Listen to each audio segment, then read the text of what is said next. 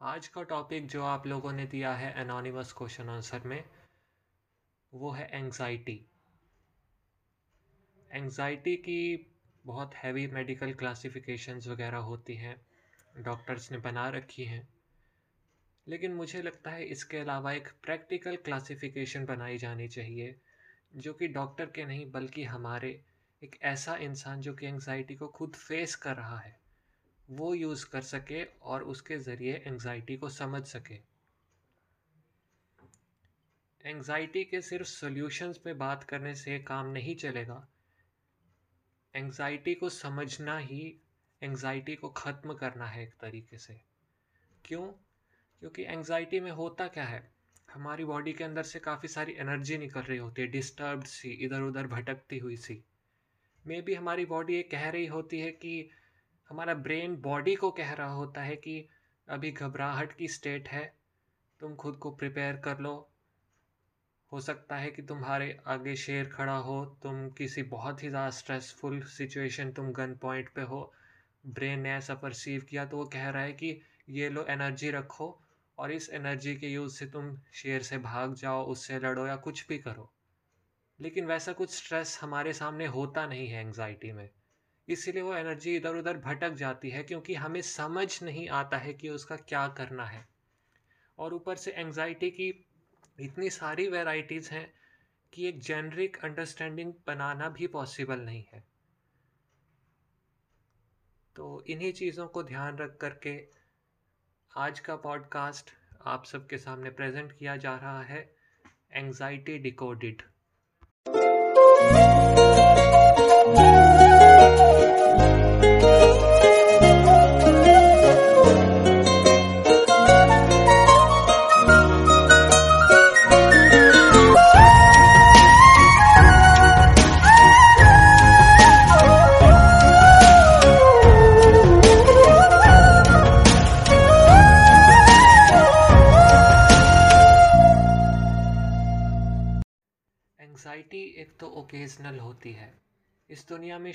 कोई भी ऐसा इंसान नहीं जिसको सर्टेन सिचुएशंस में एंग्जाइटी ना दिलाई जा सके।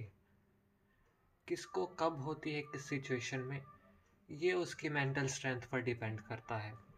मनोबल बढ़ाने के भी तरीके हैं, लेकिन उससे ज़रूरी एक होती है रिकरेंट एंग्जाइटी एक सामान्य मनोबल के व्यक्ति को जिस तरह के स्टिमुलस पर एंजाइटी नहीं होनी चाहिए, उसमें भी होना। ये आजकल के समय में अपने आप में ही एक पैंडेमिक बन चुका है। खास तौर पर लड़कियाँ और टीनेजर्स यंगस्टर्स स्टूडेंट्स ये इससे बहुत ज़्यादा इफ़ेक्ट हो रहे हैं। क्यों? क्या रीज़न हो सकता है इसका? देखिए, अभी हमने वो शेर वाला गन पॉइंट पे होने वाला एग्ज़ाम्पल लिया था। ये जो स्टिमुलस हैं, ये किस तरह के स्टिमुलस हैं बेसिकली ये अननेचुरल स्टिमुलस हैं। Recurrent anxiety certain age group और सर्टेन जेंडर में इसलिए इतनी ज़्यादा फैल रही है क्योंकि हमारा पूरा का पूरा लाइफस्टाइल अननेचुरल बनाया जा चुका है। जिस तरह की थॉट्स की फ्रिक्शन से हम आज के टाइम में गुज़र रहे हैं, वैसी फ्रिक्शन हमसे पहले किसी भी पीढ़ी ने कभी भी नहीं सही थी। इसलिए अपने थॉट्स को सिस्टमेटिक तरीके से बैठाना एक बहुत इंपॉर्टेंट स्किल है और इस स्किल को डेवलप करने का काम आपको ही अपने हाथ में लेना पड़ेगा, क्योंकि आपके थॉट्स पूरी तरह पर्सनली सिर्फ़ और सिर्फ़ आपके हैं। लेकिन अपने थॉट्स बदलने के बाद भी एक्सटर्नल एनवायरनमेंट में हम अपने आसपास के लोगों को, अपने लाइफस्टाइल के स्ट्रेसेस को उतना नहीं बदल सकता। ब्रेन वाले नर्वस सिस्टम पर आने वाले स्टिमुलस पर हम उतना ज़्यादा कंट्रोल नहीं कर सकते, क्योंकि जैसे एग्ज़ाम है तो है। बहुत ज़्यादा टाइट डेडलाइंस मिले जा रही हैं, मिले जा रही हैं तो मिल ही रही हैं, उसमें हम कुछ खास कर नहीं सकते। लेकिन हमारा दूसरा नर्वस सिस्टम होता है, हमारा डाइजेस्टिव सिस्टम। जितनी नर्व्स, जितनी सिग्नल ट्रांसमिशन ब्रेन तक आपके डाइजेस्टिव सिस्टम से होती है, उतनी पूरी की पूरी बॉडी में मिलाकर के भी नहीं होती। आपका ब्रेन आप कैसे हो इस सवाल का डिसीज़न फिफ्टी परसेंट आपके डाइजेस्टिव सिस्टम के आधार पर ही लेता है। और आपके बॉडी के इस दूसरे नर्वस सिस्टम को हैक किया जा सकता है। आइडियल सरकमस्टांसिस में तो यही है कि जैसे पुराने ज़माने के लोग खाना खाया करते थे और उसमें भी फर्टिलाइज़र फ्री वगैरह सब पेस्टिसाइड फ्री वैसा खाया जाना चाहिए। लेकिन वो ऑब्वियसली पॉसिबल नहीं है और आजकल कई लोगों के लिए तो एक्सरसाइज करना भी पॉसिबल नहीं होता उनके अकॉर्डिंग पर वो सब हटा कर के भी काफ़ी सारी चीज़ें हैंडल की जा सकती हैं। सबसे पहला रूल ये कि आपके जो दिन का पहला खाना है उसमें कार्बोहाइड्रेट्स ये फ्रूट्स चीनी वाली चीज़ें और मैगी और ब्रेड भी खाना बंद करें। आपको जान कर के हैरानी होगी कि शुगर जिस रेट से ग्लूकोज सप्लाई करता है ब्लड में, लगभग उतना ही ऑलमोस्ट इक्वल रेट होता है वाइट ब्रेड के ग्लूकोज सप्लाई का। इससे क्या होता है? वही फाइट और फ़्लाइट लायन सामने आने पे क्या होता है? ब्रेन ऐसे सिग्नल्स भेज देता है कि जगह जगह शुगर फैल जाए, ग्लूकोज फैल जाए, ताकि जिस ऑर्गन को एनर्जी की ज़रूरत हो वो ले ले। तो आप हर रोज़ सुबह ऐसी चीज़ें खा करके वो ही सिनेरियो क्रिएट कर रहे हैं। अनलेस आप एक एथलीट हो, आपके दिन का पहला मील कभी भी कार्बोहाइड्रेट वाला शुगर्स वाला नहीं होना चाहिए। सुबह का मील हैवी ही होना चाहिए फैट और प्रोटीन में रिच होना चाहिए। दूसरी चीज़, दूसरा रूल आप कह सकते हैं जंक फ़ूड और कैफ़ीन को लेकर के माइंडफुल होना है। आपको खाना है तो ठीक है, खाइए, लेकिन कभी भी स्ट्रेस की सिचुएशन में नहीं खाइए। ऐसी सिचुएशन में जंक फ़ूड खाइए, जब आपको पता है कि आप पूरी तरह से रिलैक्स्ड हैं। आपकी बॉडी उसे डाइजेस्ट कर लेगी आराम से। बीच में कुछ अजीब सा और अननेचुरल स्टिमुलस इसके ऊपर से नहीं आएगा। और बात कैफ़ीन की भी है तो वो तब लीजिए जब आपके पास जैसे पढ़ाई करने के लिए लेना है तो जब आपके पास पढ़ने की कोई स्ट्रेटेजी ऑलरेडी हो। कैफ़ीन एक बंदूक से निकली हुई गोली की तरह होती है, एक रॉकेट लॉन्चर से निकले हुए रॉकेट की तरह होती है। एक बार ये चल गई तो चल गई। एग्ज़ाम से पिछले दिन होने वाली एंजाइटी का मोस्ट कॉमन कॉज कैफ़ीन ही है। अगर आपने बंदूक का निशाना साध लिया है, आपने अपने सामने अच्छे से रिटर्न में प्लान बना रखा है, इतने बजे ये, इतने बजे ये एक एक चीज़ का प्लानिंग का आपके मन में क्लैरिटी है, और उसके बाद आपने सोचा कि मुझे ज़्यादा टाइम जाग करके पढ़ाई करनी है तो ठीक है, निशाना सही है, गोली चला दीजिए। लेकिन अगर आप सोचते हैं कि आप गोली चला देने के बाद निशाने को मॉडिफाई करना चाहेंगे तो काम चलेगा तो वो नहीं होगा। तीसरी, जब एंजाइटी का अटैक पड़ता है तो फिर हमको, सबको ही थोड़ा थोड़ा सा आइडिया है कि अगर सांस गहरी ली जाए, फिर उसे रोक करके रखा जाए, फिर आराम से छोड़ के ऐसे प्रयास किया जाए प्राणायाम का तो फिर काफ़ी रिलीफ मिलता है।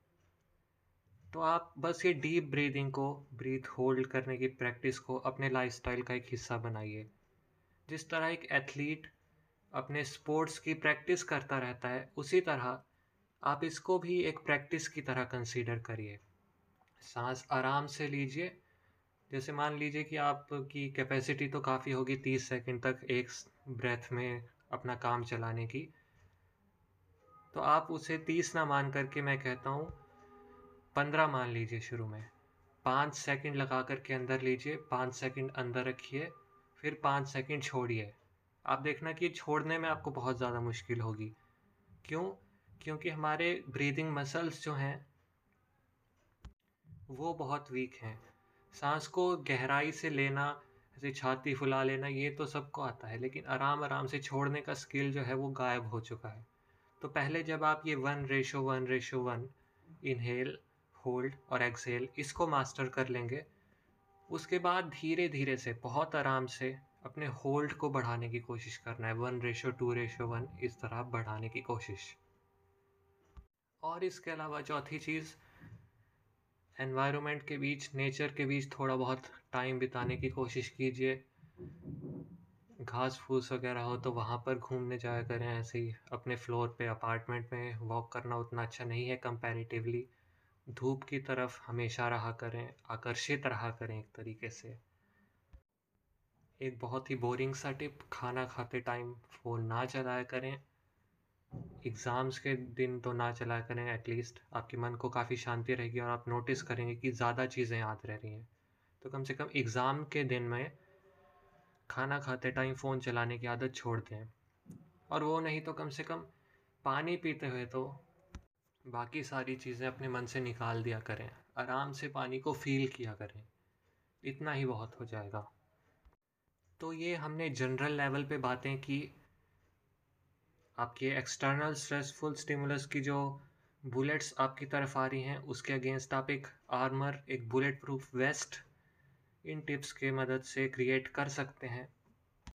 लेकिन इसके अलावा डिफेंसिव स्ट्रेटेजी के अलावा ऑफेंसिव स्ट्रेटेजी जो चीज़ें आ रही हैं, उनको हैंडल कैसे करना है?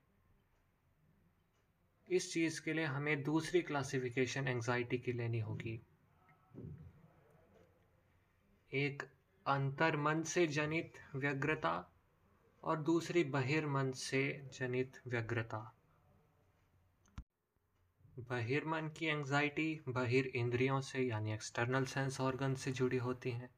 आपके हाथों में कोई कॉम्प्लिकेटेड सी मशीन है, उसको अरेंज रिपेयर ऑपरेट करना है और उसको करने में आपके हाथ काँप रहे हैं, आपके सामने, आँखों के सामने, आपकी टेक्स्ट बुक है, उसमें काफ़ी कॉम्प्लिकेटेड सी चीज़ें लिखी हैं और आपने पहले कभी पढ़ा नहीं है और टेस्ट कल है। तो ये क्या हो रहा है? बहिर इंद्रियों से जो स्टिमुलस आ रहा है, बहिर मन तक, उससे एंजाइटी हो रही है। और दूसरा, अंतर्मन जुड़ा होता है अंतर इंद्रियों से, जैसे जब आप सपना देख रहे होते हैं रात को सोते हुए। तो एक्चुअल में चीज़ें एग्जिस्ट नहीं करती, लेकिन फिर भी आपकी जो अंतर इंद्रियाँ हैं, वो ही क्रिएट कर देती हैं पूरी की पूरी एक दुनिया आपके लिए। अंतर इंद्रियों का इस तरह की फैंटेसीज को क्रिएट करना एक नेचुरल प्रोसेस है। सबसे पहले इसको अननेचुरल मानना खुद को इस बात का दोष देना कि मैं रियलिटी से डिस्कनेक्ट होकर के कहाँ कहाँ किस तरह के थॉट्स में घुस जाता हूँ, घुस जाती हूँ। इस चीज़ का दोष देना बंद करिए। जिस तरह भगवान ने आपको अपनी बहिर इंद्रियाँ, अपने हाथ, पैर, आँखें, कान, नाक, इनका इस्तेमाल करने का अधिकार दिया है, उसी ही तरह आपको अंतर मन के प्रयोग का भी अधिकार दिया गया है। लेकिन जिस प्रकार बहिर्मन बहिर इंद्रियाँ जब काबू के बाहर जाती हैं तो उनसे व्यग्रता एंजाइटी हो जाती है। उसी तरह जब आप अपने अंतर मन के ऑपरेटिंग मैनुअल को नहीं समझ पाते हैं तो आपकी मशीनरी ख़राब हो जाती है और अंतर इंद्रियों के टूल्स नेचुरल होते हुए भी नेचुरल मैकेनिज़म्स होते हुए भी आपके लिए हानिकारक बन जाते हैं। जिस तरह दिल का धड़कना एक नॉर्मल चीज़ है, लेकिन अगर वो ही बहुत तेज़ी से धड़कना शुरू कर दे तो मौत का कारण बन जाता है। व्यग्र इंद्रियों का क्या निवारण है? वही, निशाना साधने मात्र की बात है। एंजाइटी जब होती है तो एक बहुत प्रोमिनेंट थॉट हमारे मन में आता है। मन में डायरेक्टली ना भी आए तो indirectly on the back of our head रहता है।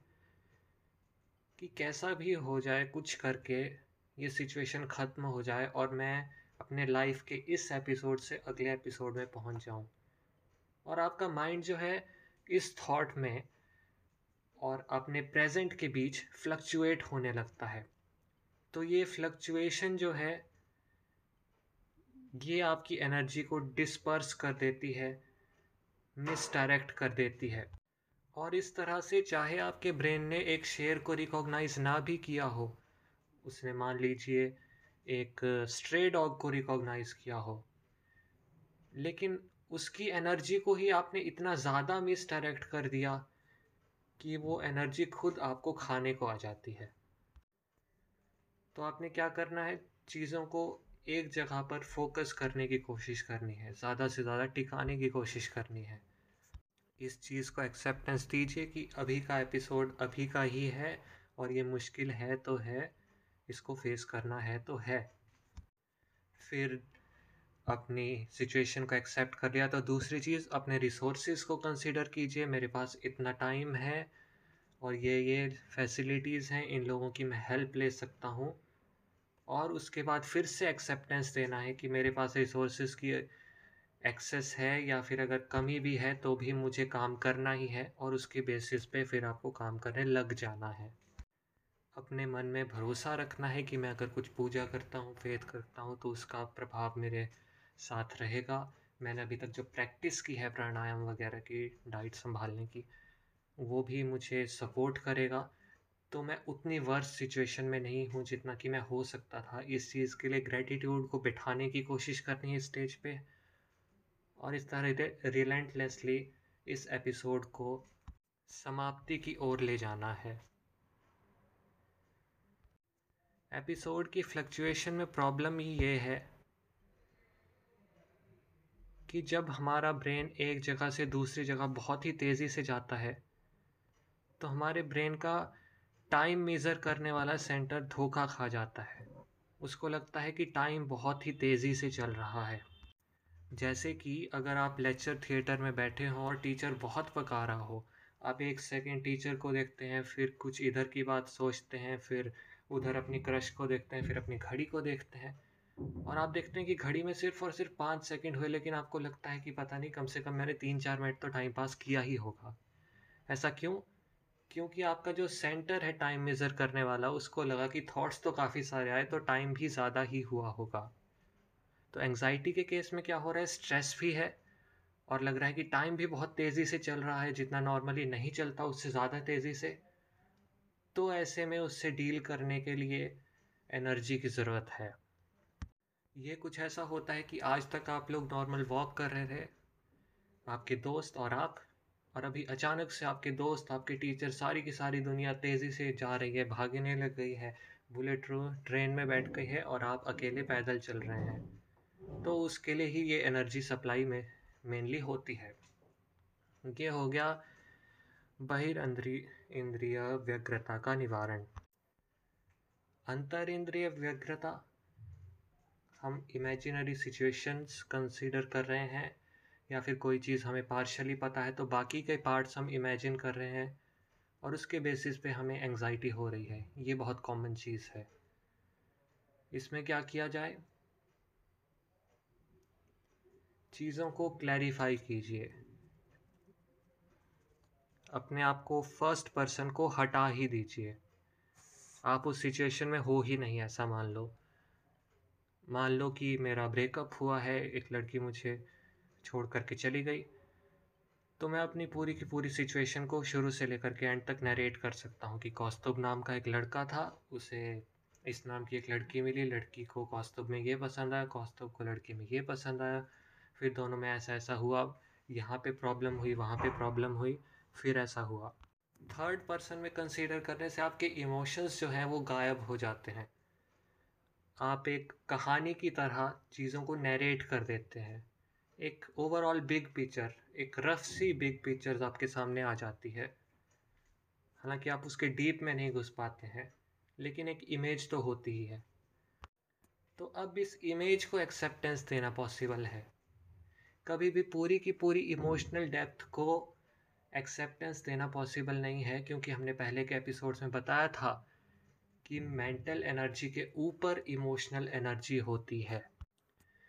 इमोशनल डेप्थ बहुत गहरी है मेंटल डेप्थ उससे कम है। अगर आपका ब्रेन एक पूल की तरह है तो 100 मीटर की गहराई तक आपकी मेंटल डेप्थ जाती है और उसके नीचे आगे 200 तक इमोशनल डेप्थ जाती है। इमोशनल डेप्थ को समझने वाला इंसान अपनी मेंटल डेप्थ को एक्सेप्टेंस दे सकता है। अपनी मेंटल डेप्थ को समझने वाला इंसान अपनी इमोशनल डेप्थ को एक्सेप्टेंस नहीं दे सकता है। तो आप बस ये करिए, अपनी मेंटल डेप्थ के बेसिस पर एक पिक इमेज बनाइए, फिर उसको एक्सेप्टेंस दीजिए, और वही बात अपने रिसोर्सेज को कंसिडर कीजिए। रिसोर्सेज को एक्सेप्टेंस दीजिए, और उससे अपने आगे बढ़ने का रास्ता बनाइए। काफ़ी कॉम्प्लिकेटेड टॉपिक था आज का। आई होप आपके कुछ ना कुछ क्वेश्चंस रह गए होंगे। तो वो आप बेशक मुझसे पूछ सकते हैं। अपने आप को एक्सप्रेस कीजिए अपनी प्रॉब्लम्स को। अगर आप खुद को अकेला महसूस करते हैं तो बाय द वे हमने नया नया डिस्कॉर्ड सर्वर भी खोला है। मैंने वाइस रूलर और an Indian women masculine sage इस तरह के बहुत सारे समझदार मैच्योर टाइप के लोग हैं और आपके जैसे नॉर्मल लोग भी हैं जो कि थॉट्स शेयर करने के लिए विलिंग हैं। उनसे आप बात कर सकते हैं। इस तरह की एक हेल्दी कम्युनिटी हमारे पास आ गई है। तो आप वहाँ पे भी जुड़ सकते हैं। अगर पॉडकास्ट अच्छा लगा हो और आपको लगता है कि ये कहीं यूज़फुल हो सकता है तो इसको शेयर ज़रूर करें। सुनने के लिए बहुत बहुत धन्यवाद।